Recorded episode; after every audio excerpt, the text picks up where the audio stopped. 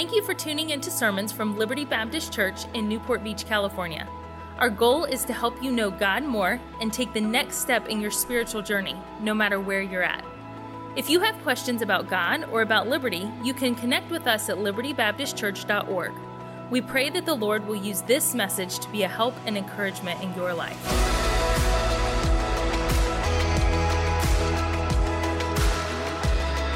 Midnight. When I say the word midnight, what, what thoughts come to your mind? What words come to mind? What do we associate with midnight? Probably we, we, different thoughts are coming to our minds. One word might be darkness. Right? You think of midnight, that's the middle of the night. It's dark. It's if you're out and out by yourself, it's dark. And we think of darkness and and you can't see what might be out there. There's an automatic kind of uncertainty about midnight. I wonder what's out there. And I don't know if, like, if you're like me, when I was little and taking out the trash during the daylight was no problem. My mom never asked me to take the trash out at midnight, but even like seven or eight, when it started to get dark, all of a sudden, who knows what could be between our house and the trash can on the side yard? You know, what crazy animals.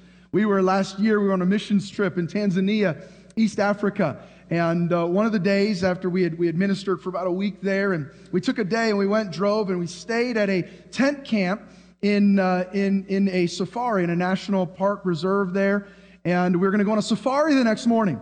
And they had to have one of their, their uh, tribal warrior guy that would walk you to your cabin, and ours was the farthest away from the lobby. And they told us, they said, elephants come walking through here, um, hippos at night will come walking through here. In the, in the tent cabin, it's just canvas. In the tent cabin, there was a sign certain months of the year, be careful in your shoes, cobras can end up in your shoes, and all of these things.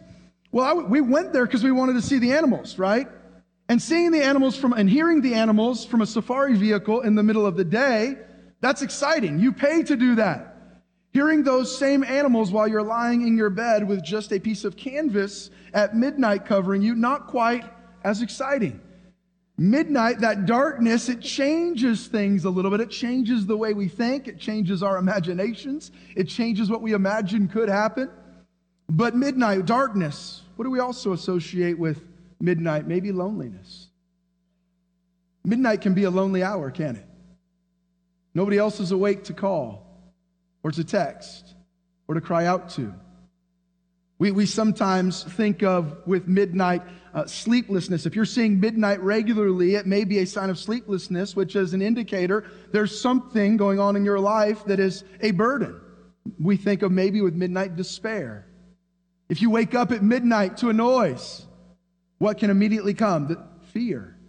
Midnight can be associated with fear. The same noise at noon sounds very different at midnight. My wife, you know, wake up at midnight and she'll elbow me. Ryan, did you hear that noise? No, I didn't hear that noise. Other than you're snoring, I haven't heard anything. So no, I'm just, that's me, not her. I didn't hear that noise. Honey, go check it out. Go check it out. I'm just as scared as you are. You go check it out. And, uh, but sometimes in midnight, the middle of the night, fear can come. Tears often come at the midnight hour, don't they? When we're around people and going about our daily business, we can kind of keep it in, but you get into the darkness of the night by yourself, those tears can start to flow. If you're out at midnight by yourself, the word danger might come to mind. And we might think of some other words, but the reality is there aren't a lot of great things we associate with midnight. Aside from December 31st, there's not a lot of righteous celebrations happening at midnight most nights. If people are out and doing things at midnight, often it's things that probably they shouldn't be involved in, they shouldn't be doing. And, and nobody gets married at midnight, or very few people do. I've never been to a midnight wedding. Those aren't times that we think of as joy and celebration. And here's the reality every person in this room will face midnight hours. You'll face seasons of your life, times in your life of darkness of loneliness, of sleeplessness, of despair, of fear, of tears, of danger. Just this week, on the phone and, and via email and in my office and in people's homes, just this week, I've talked with Christians who find themselves at the midnight hour of grieving the loss of a loved one. Just this week, I've talked with folks that are in the midnight hour of deep heartache with their children. The midnight hour, I've spoken with some, they're in the midnight hour of fear for the future of their nation, what's going to happen for their children and grandchildren. The midnight hour of problems in their marriage, the midnight hour of job loss and financial insecurity, the midnight hour of despairing over a spiritual failure in their own lives. And the list could go on. That's just this week, the midnight hours of some folks that I know and love that I know they're going through. All of us at times will face those midnight hours. And as Christians, how should we respond in the midnight hour?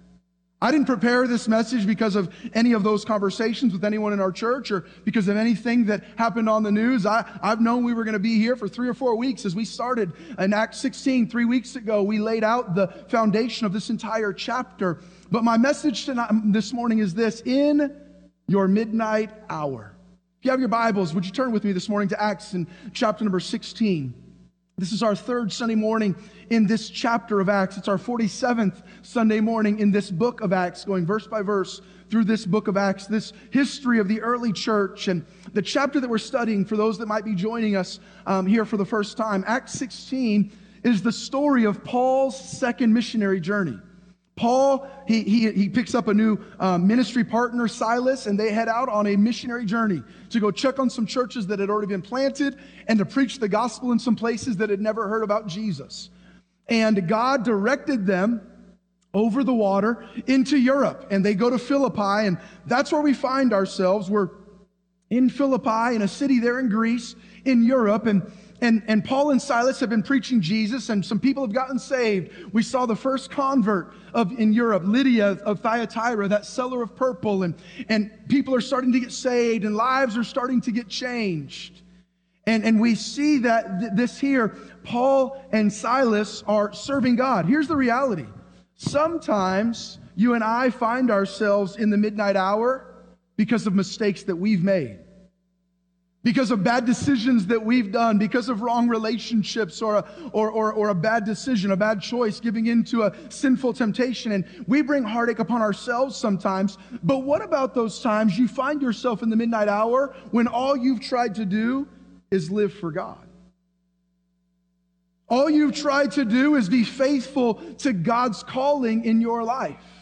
You find yourself in your midnight hour and, and all you've done is serve God and obey God and live for God and tried to preach Christ. What about those that are suffering in their midnight hours, even though they've given their lives to Christ and surrendered everything to Him? That sounds different than some of the popular preaching I hear on TV today. Wait a second, I thought if I gave my life to Christ, I would have my best life now. I thought that my life would be abundant in prosperity. And if I gave some money, that I would get rich and I would have my breakthrough and all these key words that we sometimes hear. But I haven't had my breakthrough. I find myself in a midnight hour.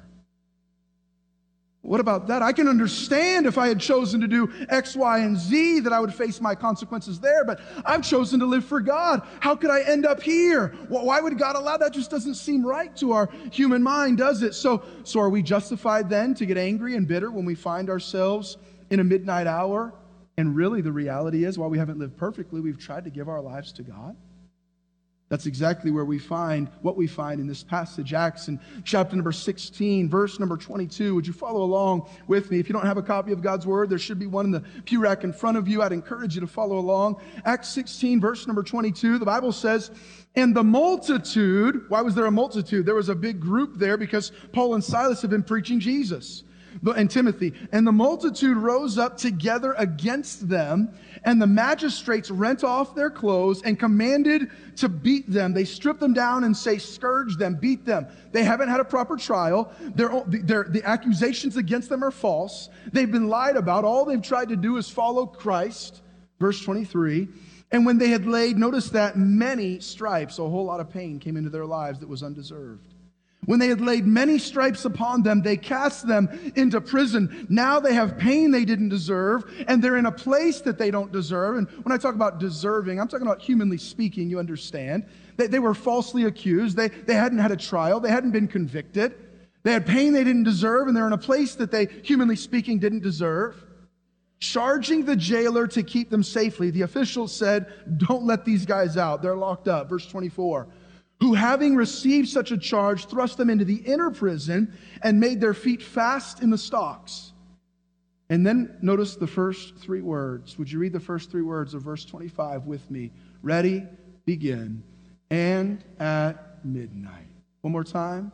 And at Paul and Silas are in a midnight hour, a time that's normally associated with pain. And by the way, they were in pain. Associated with loneliness, by the way, they were lonely. They, they weren't surrounded by thousands of people that loved them in church family. They were in there with just a few of them by themselves, being mistreated, falsely accused, lied about, they find themselves in a place they didn't expect, around people that they didn't expect, all because they had sought to give their lives to God. They were in darkness and that damp. In those days, their prisons were not like our prisons today. It would very often, it was a very dark and damp and dingy place. Very often it would be underground so that they couldn't climb out. And, and that's why you'll see Paul would say, bring my, bring my coat to me. They didn't have all of the rights, the prisoner's rights that, that we might have today. They gave them very little to nothing there. And they were, they were in stocks and they're in pain. Their, their bodies are still undoubtedly bleeding and, and some things oozing out of those sores and bruises and maybe some broken bones. We don't know. Maybe some broken ribs from the scourging they had received. And they're in all of this darkness and fear and tears, loneliness, maybe some uncertainty. God, why would you allow this? We, you, you told us to go to Europe. We followed you. We went to Philippi. All we did was preach Jesus. And this is where we find ourselves in our midnight hour. Would you read verse 25, the whole verse aloud? Ready? Begin. And at midnight, Paul and Silas prayed and sang praises unto God, and the prisoners heard them. Church family, I want to, for a few moments, I want to give you five thoughts on what we should do as we learn from them in our midnight hours. Number one, may I say, don't lose your faith. Don't lose your faith. What does it say there? And at midnight, Paul and Silas, what church? Prayed. What is pray? Prayer. Prayer isn't maybe one of the best evidences of faith because we're talking to someone we can't see, believing in power that we can't tangibly feel, and we're bringing our needs to somebody, uh, uh, to a, more than somebody, to our God, but it's an act of faith. It's, it's easy to start to question God when the darkness closes in around you, when loneliness and fear and despair is all you see. But Paul and Silas, their response was, and at midnight they, they cried, and at midnight they bemoaned themselves, and at midnight they doubted God. No, it says, and at midnight they prayed. What was, what is that prayer? Prayer is an act of faith. It shows their faith was still strong. God, you've still got this. It wasn't doubt, it wasn't bitterness. At midnight, they prayed, God, we still believe you're on your throne, as we heard Billy Graham preach today. We still believe you know what's happening. We still believe you love us. We still believe you're in charge. We might be in prison and it's beyond our strength, but we still believe that you have all power over these governmental officials and over these prisoners and over these magistrates that have beaten us. And at midnight, they prayed. It's an act of faith faith, God, we believe you and that you are real. We believe that you are powerful. We believe that you can intervene. We believe that you know what's best. We believe that you are good. We believe that you have the answers that we need. Church family, if we, if we don't pray in our midnight hour, what does that show us? It shows us that we don't really believe that God is who he says he is or can do what he said he could and would do. Prayer is an act of faith. Are you struggling today with the midnight hour? I, by the way, it was of the Lord. I didn't tell them what song to sing before the service, but what did we sing together? What a friend we have in Jesus. All our sins and griefs to bear. What a privilege to carry everything to God in prayer. Oh, what peace. Are you lacking peace today? We often forfeit. Oh, what needless pain we bear, all because we do not carry everything to God in prayer. Cast all your care upon him, for he careth for you. Church family prayer changes things.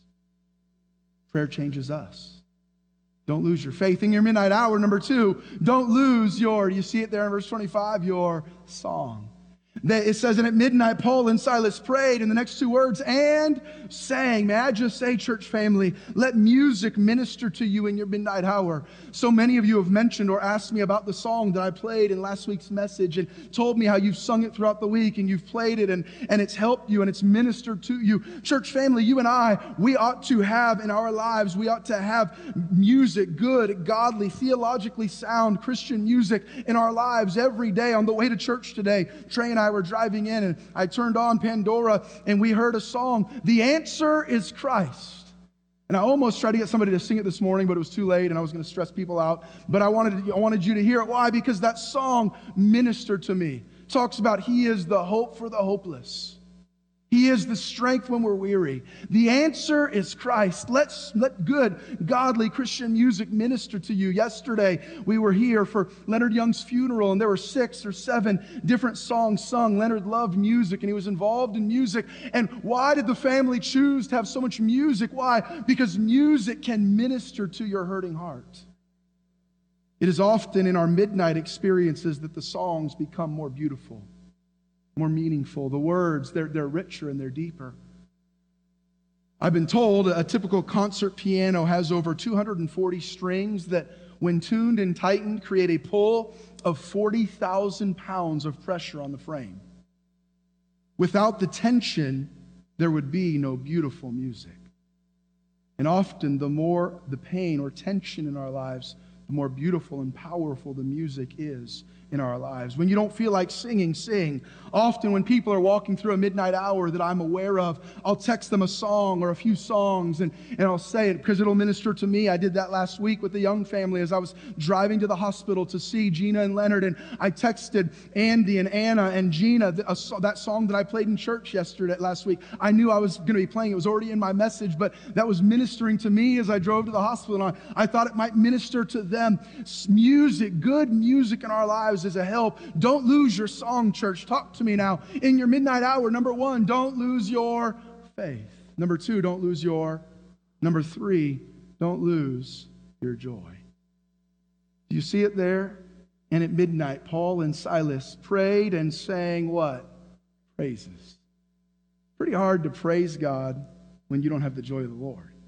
What is praise? Praise is an outflow of God in the midst of my storm, in the midst of my suffering, in the midst of my pain, in the midst of my fear, in the midst of my long suffering. What they just said, He is good and His love endures forever. What is that? That, that brings us joy. That, that's an, a reflection, an evidence of the joy of our hearts. The Bible says the joy of the Lord is your strength. Church family, happiness is dependent upon circumstances, the external. Joy is deeper than circumstances. It's it's an internal thing that doesn't get manufactured in our own strength. It comes from a rest in the providence and sovereignty of our God. He is in and over all. And I can have joy in the midst of heartache. Why? Because I know that, it's that He is my strength. The joy of the Lord is my strength. Joy comes from resting in Christ. What did Paul say? But none of these things, what things? Talking about a whole bunch of pain that was coming, suffering, midnight hours, imprisonment. He, you go back and read it, Acts 20. we're going to study it in a couple of weeks. Acts 20, what did he say? He said, All I know is there's some midnight hours coming up as I serve God. And then what did he say? But none of these things move me. I'm not going to lose my joy. I'm going to keep praising him, but none of these things move me. Neither count on my life dear to myself so that I might finish my course with, with what? With joy. Paul was determined in whether in Philippians, rejoice in the Lord always, and again I say rejoice. Where was that written from? A prison cell. What did Paul say? In my midnight hour, Satan's not going to steal my joy. In my midnight hour, suffering's not going to steal my joy. In my midnight hour, other people aren't going to steal my joy. But none of these things move me. I'm staying firm and anchored to that rock which is above every other rock, that rock which is Jesus Christ. And I am going to stand firm and strong in the midst of suffering. I will not lose my joy, not because it's worked up in me, but because it's from Him working through me. Neither count on my life dear unto myself that I might finish my course with joy. I read the story of the Duke of Wellington, the British military leader who later defeated Napoleon at Waterloo. It's told that, probably like many military leaders, he was not an easy man to serve under. He was a hard driving taskmaster that, that, that those under his subordinates could almost never please him, could almost never do anything right that was worthy of his praise. And, in his old age, the story is told that a young lady asked him to the Duke of Wellington, What, if anything, would you change looking back on your life if you had to live it over again? Wellington thought for a moment and he said this I'd give more praise. Now, he was talking about those under him. But, Christian, how many of us are going to get to the end of our lives and be asked, What would you do differently if you could do it over again? I'd give him more praise. I wouldn't just praise him for the, the things I like, I would praise him for who he is and for all that he's done. I'd praise him in the, on the mountaintops and I'd praise him in the valley. I'd praise him when things are going well and I'd praise him when I don't know what's going on. I'd give more praise. John Wesley's journal entry on April 21st, 1764, read of a, after he took a pastoral visit to a lady, he, he wrote this on that day in 1764. He said, I visited one who was ill in bed. After having buried seven of her family members in six months, she had just heard that the eighth, her beloved husband, was cast away at sea. And I asked her, Wesley said, Do you not fret at any of those things? She said with a lovely smile upon her pale cheek, Oh no, how can I fret at anything which is the will of God? Let him take all besides. He has given me himself. I love, I praise him every moment. What is that? That's some Acts 16 midnight hour stuff. In his midnight hour, he prayed and sang praises. Church family, don't lose your faith. Don't lose your song. Don't lose your joy. Praise Him in the shadows. Praise Him in despair. Praise Him in your midnight hour. Let everything that had breath praise the Lord. Praise ye the Lord. God, you are good. God, you are worthy. We sang that today. Is He worthy? God, you are my shelter. You are my peace. You are my comfort. Would you look at verse number 26? Notice what happened, and suddenly there was a great earthquake, so that the foundations of the prison were shaken, and immediately all the doors were opened, and everyone's bands were loosed. And the keeper of the prison, awaking out of his sleep and seeing the prison doors open, he drew out his sword and would have killed himself, supposing that he had that the prisoners had been fled. You have to understand the story of how these things worked and how these things operated uh, in in those days. A prisoner that, uh, that a, a jailer that had a prisoner in those days, if they let that prisoner escape, they pay, face the punishment that that prisoner would have received. So this shows us that the prisoner believed very likely Paul was going to lose his life. Paul was on death row, according to what this, this jailer uh, believed, because as soon as he found, or maybe there was someone else that, that uh, another prisoner that was on death row there, but because the prisoners were gone, he said, I'm going to get executed. So what did he do? He pulled his sword out and he was about to kill himself. Now look at verse number 28. But Paul cried with a loud voice, saying, What? Do thyself no harm, for we are all here. What did Paul say in his midnight hour? Do thyself no harm. Who's he talking to? The guy that locked him up, the guy that put the stocks on his feet, the guy that made his pain worse. The guy, maybe, we don't know, but may have been one of the ones that scourged Paul and whipped Silas. That guy that brought more pain to Paul's life, what did he say? Don't hurt yourself. Number four, in our midnight hour church, don't lose your compassion. Don't lose your compassion. In the midnight hour, it's so easy to only focus on our needs and I'm thankful for a church family that cares for others even as they are facing a trial, and folks that pray and give notes and help and support. And last week I was shocked, but I shouldn't say shocked, but I was uh, I was overwhelmed with gratitude. I made two announcements on Sunday morning and Sunday night. I just said at the door there will be a, some offering plates if you'd like to be a help to the young family at this time with some of those final expenses. And this week we were able to take Gina uh, from the church uh, a check worth for thousands of dollars because of the generosity of God's people. And then Kevin sent one email out to our school family, and we were able to take another check for another couple thousand dollars from that. What does that show? There's a church family, a school family, folks around them with a heart of compassion compassion. But may I say, church family, when your burden seems too great to bear, look for someone else carrying a burden that you can help. Once you have experienced certain pain, you are more prepared to minister to others facing similar pain. And sometimes in our midnight hour, all we can focus on is how do I get out of this? And I, I, believe that what, what would bring honor to God and what He would love is if we could focus on while I'm, I'm, I'm crying out and I'm seeking to keep my faith and praying and singing and praise, God, would you help me to help someone else in my midnight hour? Don't stop looking for those that are hurting around you because you're hurting. Sometimes it's in your pain that you can best minister to others. What am I saying? I'm saying, church family, don't waste your pain. Use it to help someone else find healing. Don't waste your loneliness. Use it to help someone else find comfort. Don't waste your midnight hour. Use it to help someone else find light. And in our pain, we sometimes become so inwardly focused when often the very best thing that you can do is to look for someone else you can minister to, you can pray for, you can give to, you can help. And then lastly, number five, in your midnight hour, don't lose your witness. Verse 29. Would you follow it along? We'll finish it up. Verse 29 Then he called for a light and sprang in and came trembling and fell down before Paul and Silas, that's the jailer, and brought them out and said, Sirs, what must I do to be saved? There's something different about you. I need it. Verse 31, would you read it aloud with me? Ready? Begin. And they said, Believe on the Lord Jesus Christ, and thou shalt be saved and thy house. By the way, if you don't know Jesus Christ as Savior, if you're in the, the midnight hour of the darkness of sin, that is still the answer. Believe on the Lord Jesus Christ and be saved. In verse 32, and they spake unto him the word of the Lord and to all that were in his house. And he took them the same hour of the night and washed their stripes and was baptized, he and all his straightway. Church family, I've said it a couple of times in the last couple of weeks, but when Christians stay faithful through their midnight hour, it is a powerful witness to the grace and mercy of God.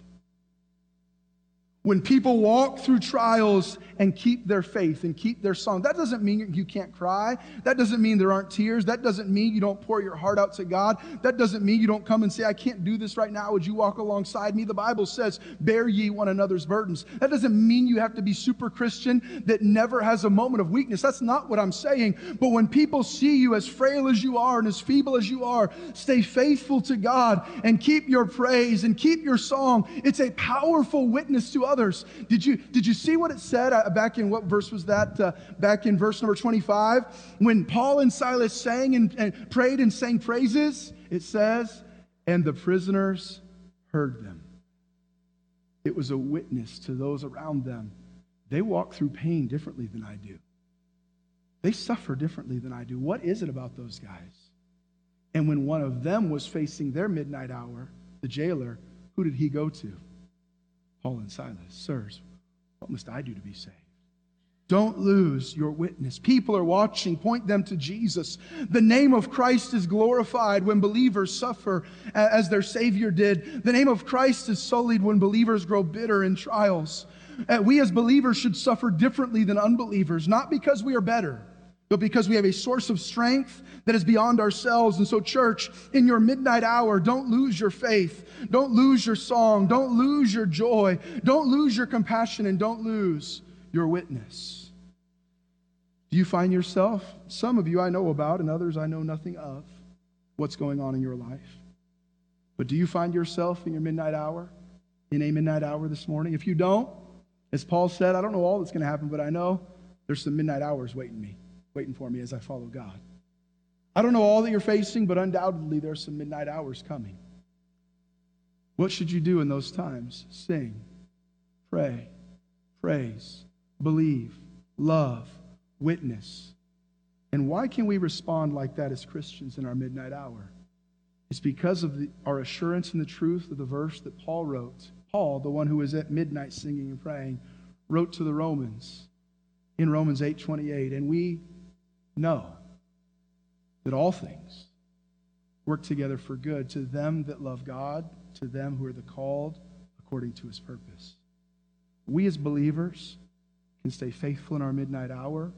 Why? Because we know that God can work all things together for his good. Is there a phone call that happened this week, this month, this year? Was there some bad news? Was there a heartache? Was there some things you watched on the news that caused you to wonder, how could this turn out good? And we know that all that God that all things work together for good to them that love God, to them who are the called according to his purpose. All things. Church family, in your midnight hour, don't lose your faith. Don't lose your song. Don't lose your joy, your praise. Don't lose your compassion. And don't lose your witness. Let God work your midnight hour together for your good and his good and glory in his providence, in his power, for his purpose. Thank you for listening to Messages from Liberty. Tune in next week for more Bible teaching or subscribe on iTunes to stay up to date with our current series.